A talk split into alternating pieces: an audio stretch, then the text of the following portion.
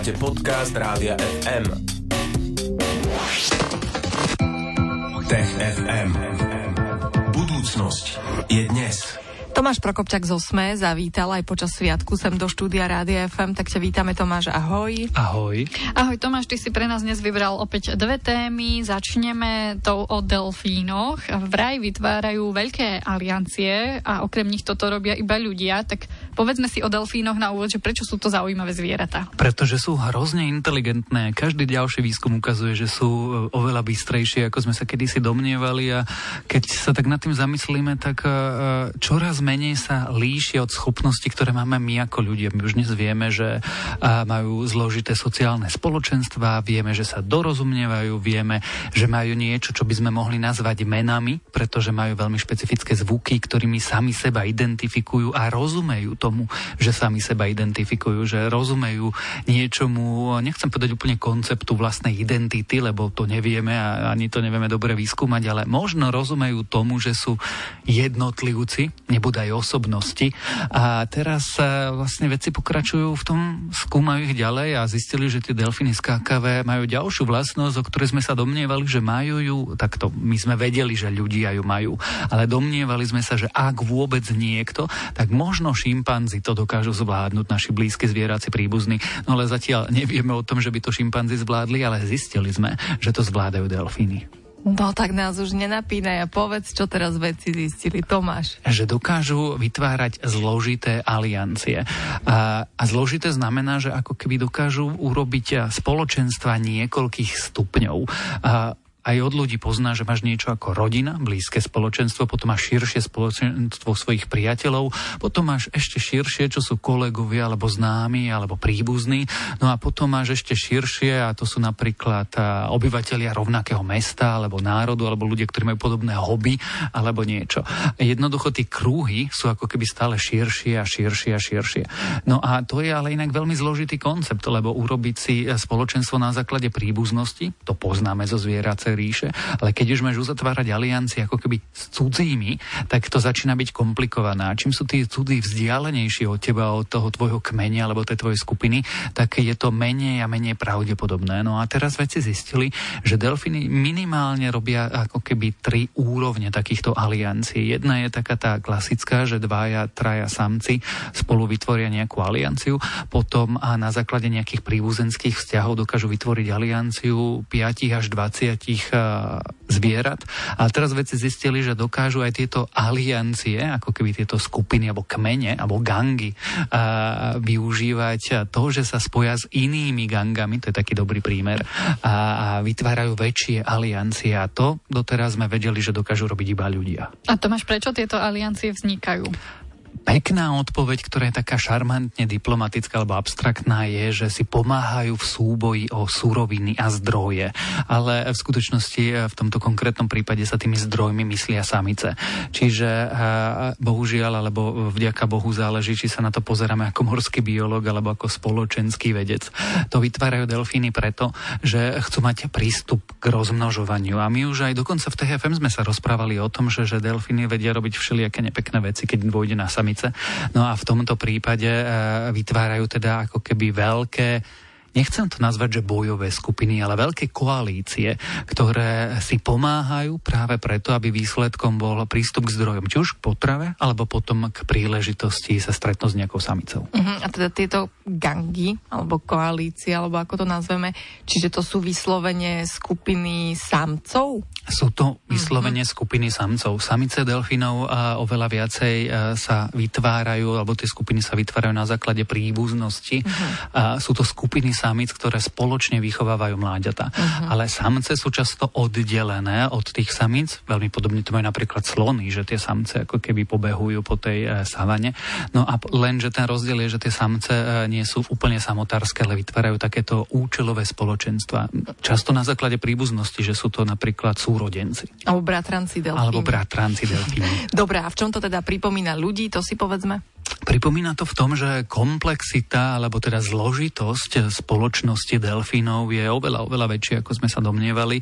A pripomína to ľudí v tom, že aj ľudia sú tak trochu vypočítaví a vedia vytvárať koalície a aliancie a spoločenstva na základe či už spoločných záujmov, alebo výhodných nejakých cieľov, alebo teda tiež chceme dosiahnuť nejaké zdroje a mať k niečomu prístup.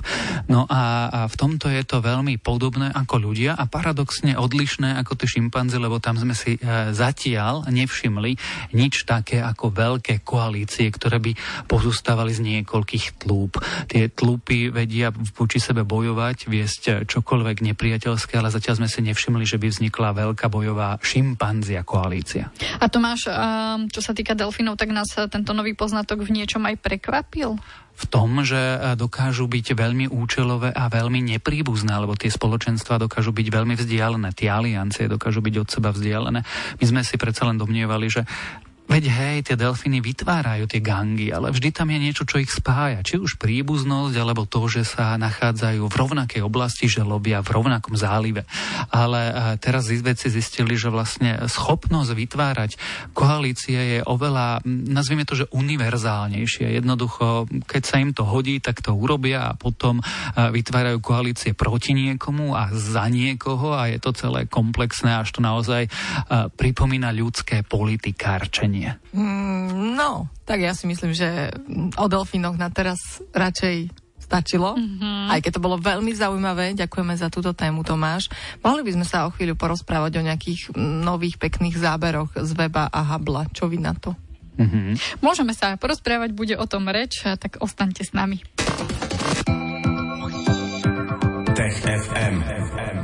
Toto je Rádio FM a my v tejto chvíli pokračujeme v našej pravidelnej štvrtkovej rubrike Tech FM, ktorú pripravuje pre vás Tomáš Prokopčak z Osme. Je tu spolu s nami, už sme sa rozprávali o delfínoch a nie úplne uh, príjemné veci všetky, ktoré sme povedali. A teraz sa budeme rozprávať o veľmi príjemných a pekných veciach, o krásnych záberoch uh, z weba a habla. Už máme takúto um, vlastnú hantírku, mm-hmm. tak familiárne nazývame. No ale Tomáš, prezrad nám teda, že čo NASA a ESA ukázali? Ukázali vôbec prvú kombinovanú snímku asi z dvoch najúžasnejších nástrojov alebo ďalekohľadov, ktoré momentálne máme vo vesmíre, teda z Hubbleho vesmírneho teleskopu a vesmírneho teleskopu Jamesa Weba, čo je super v tom, že tie teleskopy vlastne sa pozerajú na vesmír trochu inak. Pozerajú sa v inom spektre, v iných e, dĺžkach žiarenia. A kým Hubble je dobrý vo viditeľnom spektre a v ultrafialovom spektre, tak e, James Webb je jednoducho vymyslený tak, aby sa na vesmír pozeral v infračervenom spektre. A keď e, dobré vlastnosti týchto oboch teleskopov skombinujeme, tak e, sa dokážeme e, zahľadieť na kozmos tak, ako sme to doteraz teda neúplne vedeli. A prečo je to zaujímavé? Pretože vidíme veci, ktoré sme doteraz nevideli. A napríklad tá nová snímka, o ktorej sa vlastne dnes rozprávame, je nový záber tzv. fantomovej galaxie, alebo galaxie, ktorá sa odborne volá, že Messier 74. A na nej je zaujímavé to, že je relatívne blízko, je nejakých 32 miliónov svetelných rokov od Zeme, ale je najmä veľmi dobre naklonená. Predstav si to tak, že keď my sa pozeráme na tú galaxiu, ona je akoby kolmo. Vieš, galaxia môže byť pozdĺžne alebo trošku natočená, ale táto je kolmo, takže vidíme celý ten koláč tej špirálovej galaxie, na ktorý ako by sme sa pozerali z vrchu. A dobre je to preto, že vidíme vlastne celú tú štruktúru. Vieme sa pozrieť na tie ramená, na tú stredovú časť, na to galaktické centrum, na jednotlivé vlákna plynu a prachu, na zhlúky, kde vznikajú nové hviezdy.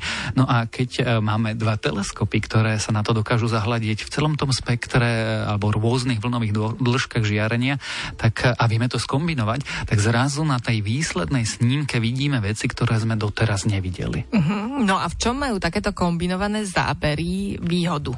V tom, že keby sme sa pozerali len cez Hubble, tak napríklad nevidíme práve tie vlákna alebo tie tzv. filamenty plynu a prachu, ktoré vychádzajú z toho stredu a tvoria ako keby štruktúru alebo rebrík tej galaxie, to, čo ju e, na oko drží pokope. Ono samozrejme pokope pokope drží hmota, ale ono, tie plynoprachové e, základy a dísky sú potom rodiskom. Keď sa ich gravitačne zhluknú, tak tam potom vznikajú nové hviezdy a nové planéty a my môžeme sledovať, ako je tá štruktúra poskladaná, celý ten vzorec, ten pattern toho, ako to vyzerá.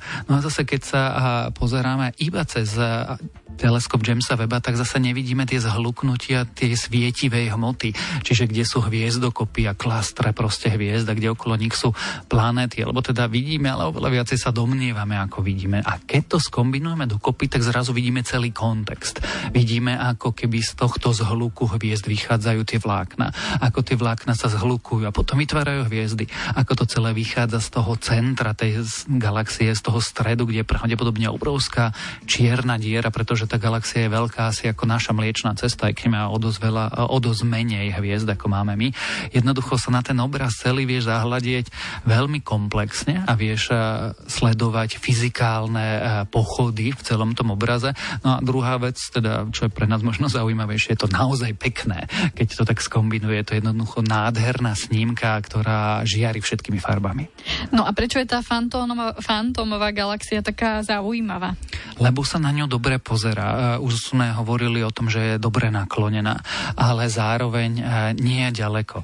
A keď sa toto skombinuje, tak na nej si môžeme, e, nie že úplne testovať naše teórie, ale keď máme nejakú hypotézu, tak sa tam môžeme zahľadiť a aha, pozrieť sa, tak je to tak, alebo to tak nie je. A navyše tú galaxiu poznáme relatívne dlho. Už sme ju objavili na konci 18. storočia. Voľným okom ju bohužiaľ nevidíš, je v súhvezdí ryby, ale potrebuješ na ňom ďalekohľad a nestačí ti ani trieder. Potrebovala by si ďalekohľad aspoň ktorý má 10 cm objektív. Čiže uh, musíš byť trošku astronom alebo aspoň astronom amatér niekde uh, na dvore sledovať hviezdy ďalekohľadom.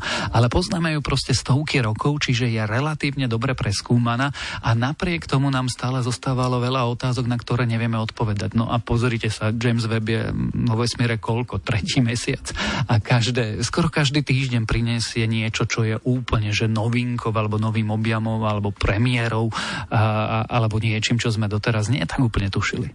No tak sa z toho veľmi tešíme, čo nás ešte čaká čo predpokladáme, že by mohol aj práve tento James Webb priniesť? Len, pre, len tento týždeň, alebo minulý týždeň, myslím tak na prelome cez víkend to bolo, prišiel a s prvým objavom oxidu uhličitého, dôkazom, že oxid uhličitý je v atmosfére inej planéty, ktorá nie je príliš ďaleko. My vieme, že sa ide pozerať na ďalšie planéty, ktoré by mohli byť v obývateľnej zóne a chceme strašne vedieť, čo majú v atmosfére, či tam náhodou majú metán alebo nejaké látky, ktoré sú na Zemi spájane s ľudskou činnosťou, čiže by sme sa mohli dom domnievať, že aha, možno, že tam niekto niečo vypúšťa. A určite sa bude pozerať na veľmi ranný vesmír, veď aj tu sme sa o tom rozprávali a nie, nie mesiac po svojom vypustení objavil najstaršie galaxie, alebo teda pozeral sa na vesmír, ktorý bol taký ranný a zároveň protirečil našim hypotézam. No a teraz asi bude čoraz častejšie sa využívať práve na kombináciu s nejakým iným, či už teleskopom vo vesmíre, alebo ďalekohľadom, ktorý je na Zemi, alebo rádioteleskopom a jednoducho tí vedci už začínajú robiť tú vedu a Jamesa Weba budú používať ako jeden zo zdrojov dát, ktoré keď sa skombinujú s inými dátami, tak to dokáže priniesť no, možno aj revolúciu a to nielen v astronomii, ale možno aj v celej kozmológii ako takej. Uh-huh. Budeme sa tešiť na túto revolúciu. Tomáš Prokopčák z Osme nám dnes porozprával aj o nových záberoch eh, z Beba a Habla a privítame ho aj o týždeň, vo štvrtok po 15. vám prinesieme ďalšie vydanie Tech FM. A Tomáš, ďakujeme ti, maj sa pekne, ahoj. Ahoj. Tech FM. Stream, živé vysielanie a playlisty nájdete na www.radiofm.sk.